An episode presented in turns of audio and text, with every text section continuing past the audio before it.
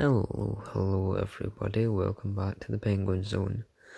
So sorry about this folks, but I'm once again not keeping good time management and have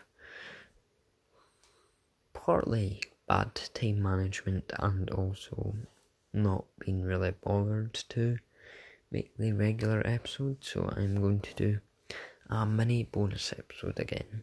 This one on appreciation where I will be telling you why you should appreciate what you have compared to others and what it means to be appreciative.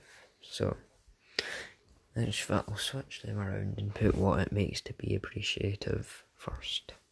So, what it means to be appreciative. Well, it means to actually, instead of taking something you have for granted, actually care about it, actually be thankful that you have something because many others don't. That's what it means to be appreciative. To be thankful for what you own, what you have there, when others don't. So, yeah. Also, why you should be appreciative. Well, as you know, there's many people in the world out there who may not have the best compared to you or are very different compared to you say you have all your limbs and stuff, they may have one arm and one leg missing. God forbid, all four, the two arms, two legs. So you should be very appreciative of that. Sometimes you may still have family members there with you, whereas others don't. Or some may have not even got to meet the family member, and who knows, it might not even have been to death, it might have been because they ran off because they were scared. Because there's many people in this world who don't have father figures or mother figures. And it's terrible. So, you've also got a life, you've got a breath to breathe.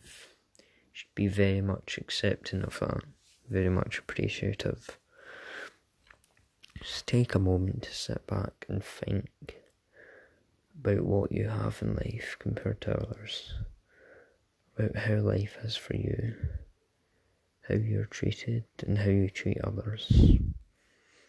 Show some respect for both yourself and others. Appreciate what you have in life right now your family, your loved ones, your friends, your money, holidays, your house, the roof over your head, maybe some water, some food, that sandwich or box of chips you had for lunch. Be appreciative that you can have that, because some can't.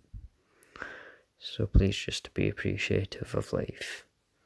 Don't take anything for granted.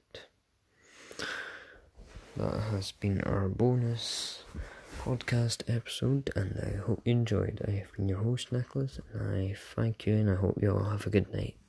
Bye.